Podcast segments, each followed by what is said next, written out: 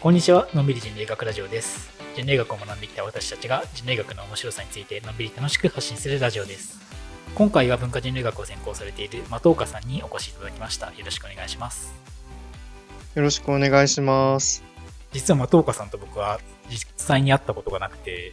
偶然ツイッターの我々のアカウント、ツイッターアカウントのスペースに入ってきてくださって知り合ったんですけど、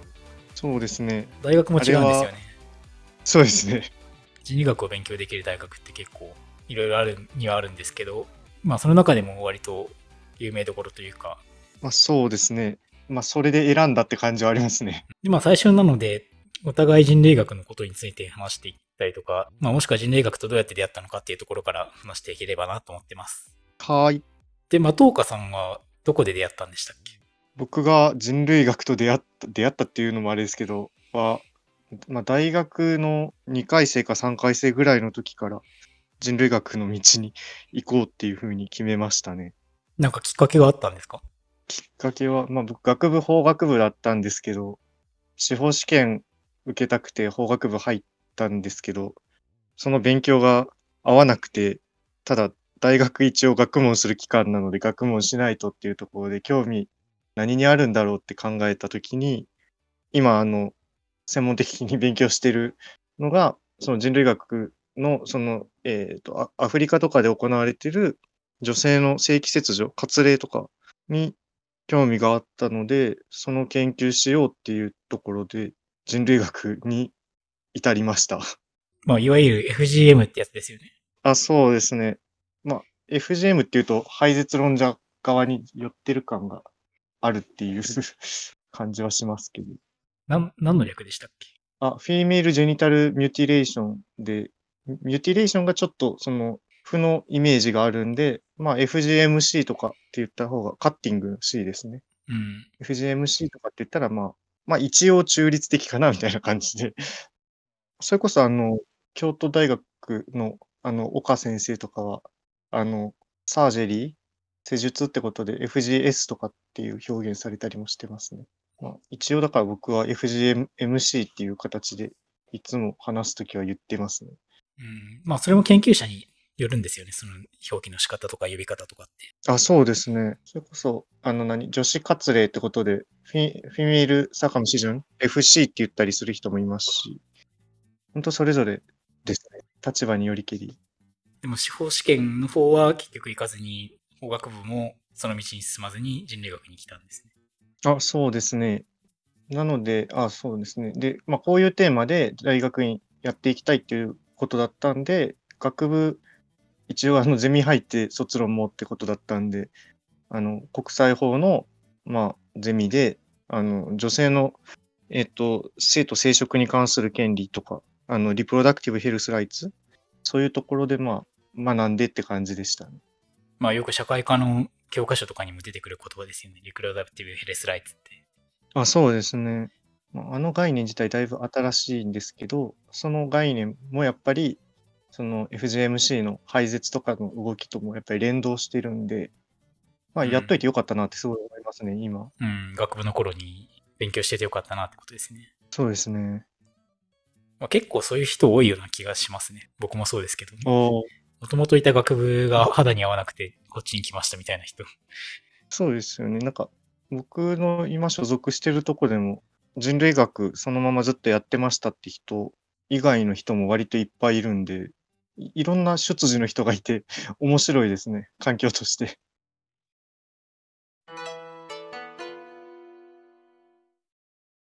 研究の話するにしても、なかなかちょっとテーマがテーマなので、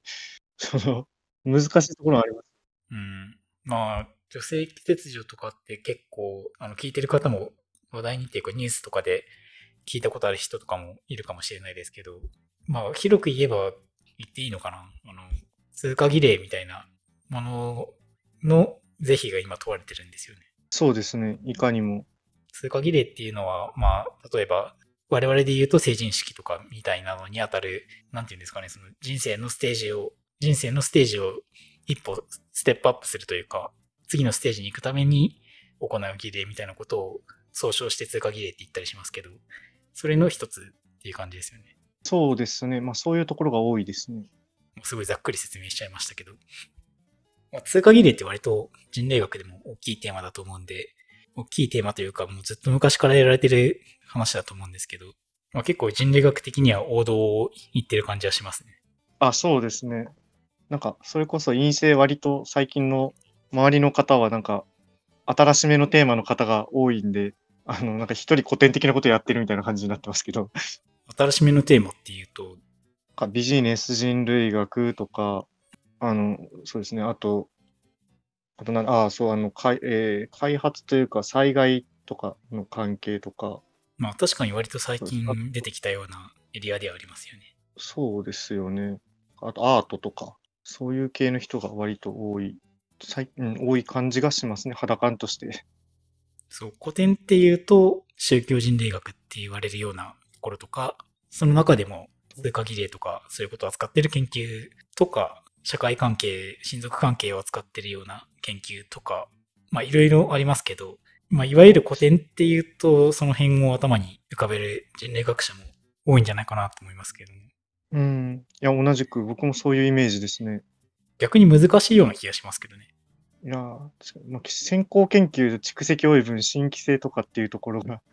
問われます。そう、長年培われてきたテーマだからこそ、いろんな人がいろんなこと言ってるんで、多分その辺との折り合いが難しいんじゃないかなと思いながら。それこそ、リンリンさんとか、呪術って言ったらいいのか、あの、呪物？ですかね、あれ研究してる内容。ああ、そうですね。僕は一応魔除けの研究をしてるっていうふうに名乗ってはいるんですけど、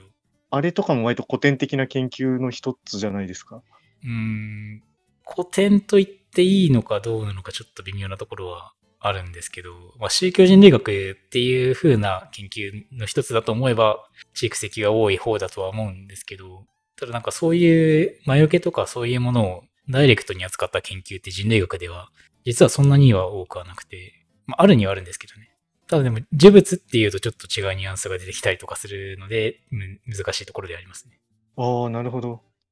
あそうなんですね。そうなんですよ。呪物って、まあよく日本語で呪物って訳されてる英語はフェティッシュって言うんですけど、フェティッシュっていうと、まあよくなんとかフェチとか言う時のあれと同じですね。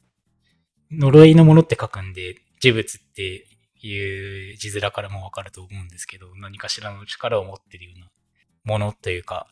実物があるものって感じですかね。実物があるものって分かりにくいかな。妖術とかのんとは違って、ものがまあ実際に目に見える形であるっていうああ。そうそう、そんな感じです。あの、神社とかでよくもらうお守りとかみたいなものをイメージしてもらえば、ああ、わかりやすいですね。まああれに、あれに類するものだと思ってくれたら分かりやすいかもしれないですけど、まあテーマはいろいろね、あるとは思うんですけど、位置づけが難しいですね。位置づけっていうのは人類学の中でどういう研究に属してる研究なのかこれはっていうのを見定めるのが難しかったような、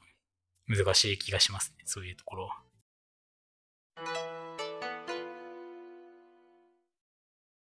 実際に研究してどうですか？実際にやってて思うのは、まずやっぱり自分自身が男性なので、女性の研究、しかも割とシビアな内容なので、直接やるっていうことの難しさとかっていうのを鑑みた上で、どうやって研究していこうかっていうのを考えなきゃいけないっていうところで、何フィールドでのあり方とかがすごい難しい悩むところですよね。まだあの基礎調査というか準備準備調査しか言ってないですけど。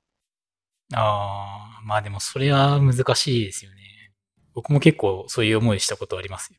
ああ、そうなんですね。日本にいると割と祭りってまだ男性しか触れない部分とかあったりするんですけど、そういう時は、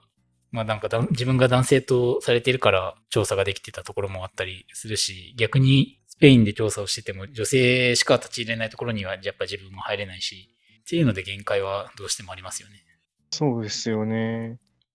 まあテーマがテーマだけにしょうがないとは思うんですけど、いや、そうですね。ささっきも言った通り、フィールド行ってきたんですけど、行って、その、全然それ直接調査できなかったんですけど、まあ、初めてなんで、ただ、やっぱり文献の読み方が変わるというか、入ってきやすくなります、内容が。文献、やっぱ読んでて、例えばですけど、雨季寒季が書かれてて、この時期が雨季寒季とか書かれてても、割となんか、あ、そうなんだぐらいになってたのが、割とそういうこういう FGMC とかのテーマになってくると、女性のそのファーティリティ、向上性とか、そういうところと、その雨季の、その、雨が植物にななんだ、を育てるみたいな、そういうのと結びつきがありやすくて、雨季の前にやるとか、そういうところも割とあったりして、ああ、実際に行ってみて、その季節も、季節っていうか天候も含めて分かりやすくなったって感じなんですか？あ、そうですね。うん、行くまでは小説読んでるのと同じか 感じで、言い方悪いですけどい。や、でもそうですよね。僕もそんな感じしますよ。やっぱ自分で体験するまで分かんないですもんね、そういうのって。いや、本当にそうなんですよね。農耕民の研究って言るけど、農耕民って何やってるんだみたいな。本当そうなんですよ。いや、やっぱ文字だけの情報って伝えること、伝えられるものの限界あるあるなって思いますね。そうですよね。しかもその基本的情報って割とピャって飛ばされるから、実際どういうことされてるかっていうところ、そこなんか主題になってこないんで、情報量が少なくて余計わかんないみたいな。うん結構人類学の本とか読んでたりしても、割と具体的な説明に入る前に、ここはこういう地形ですとか、こういう気候ですとか、まあたまに書かれてたりするんですけど、まあ読まないですよね、あんまり。いや、本当にそうですよね。読まないけど、やっぱりそれは現地に行かないと分かんないっていうのは確かにありますね。まあ、読まないわけじゃないですけど、本筋に関わってこないから割とさっと読み飛ばしちゃうみたいな。そうですね。本当そうですね。僕も雨で最近すごい分かったことがあったんですけど、雨ですか？はあ、へえ、はい。文明って大きな川の近くで発展してきたんじゃないですか。ああ、はいはいはい。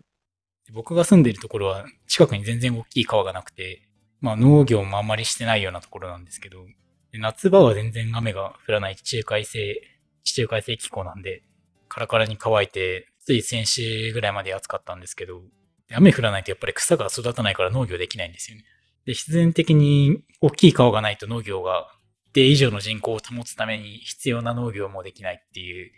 のをありありと感じましたね、僕の場合は。僕行った地域、あ、あ、わかりますね。とか、ケニアが特に、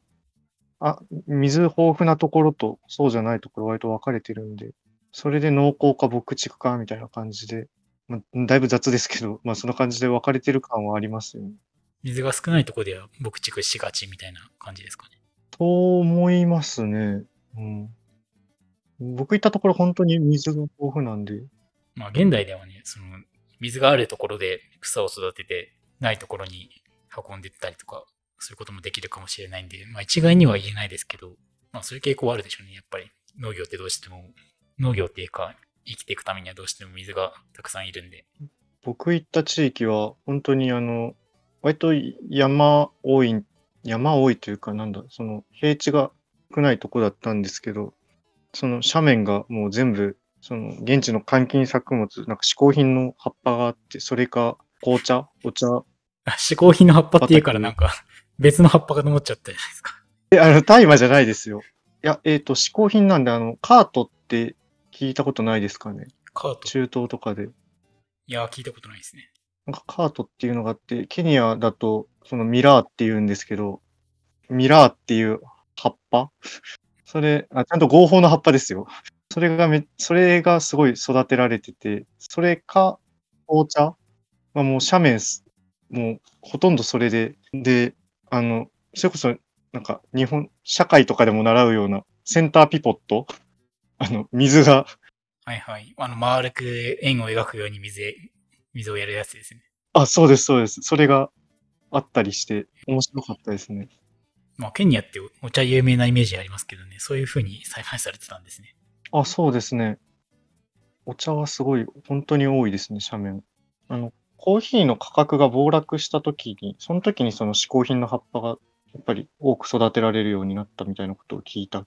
ともありますね。ああ、コーヒーの収入の代わりにそれを売ってたっていう時期があったんですね。コーヒー、あと気候の問題でその、ミラーっていうその葉っぱが、あの、ケニアの中でも、その自分調査しに行ったあたりしか取れないっていうこともあって、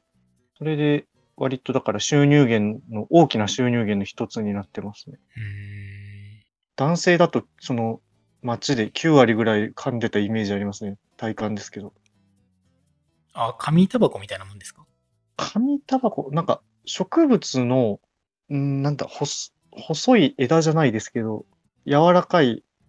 細いやつの、その植物ってその芯あるから、その芯の周りの表皮、皮の部分を口の中で剥いで噛むっていう。で、口の中にどんどん、まあ、溜めていってあんまり飲み込まずに、それでなんかし汁を出すじゃないですけど、チューイングする。まあ、なんだ、覚醒剤ではないですけど、ちょっと覚醒するっていうか、ちょっと冴えてきてみたいな感じですね。イメージガムみたいな感じですかね。あ、確かにそんな感じはしますね。なんかそれこそ、あの、お仕事中に、そのミラーを渡したりして、すごい喜ばれるし、ミラー噛んでたら、お仕事の能率を上げてるっていうことなんで、あの、悪いことじゃないんですけど、タバコあげたら、タバコの場合は、あの、休んでるって扱いになるんで、だからタバコよりミラーの方がやってる人多かったですね。なんか似たようなことしてるように見えて、全然周りからの受け止められ方が違うんですあ、そうですね。うん、ね。面白い。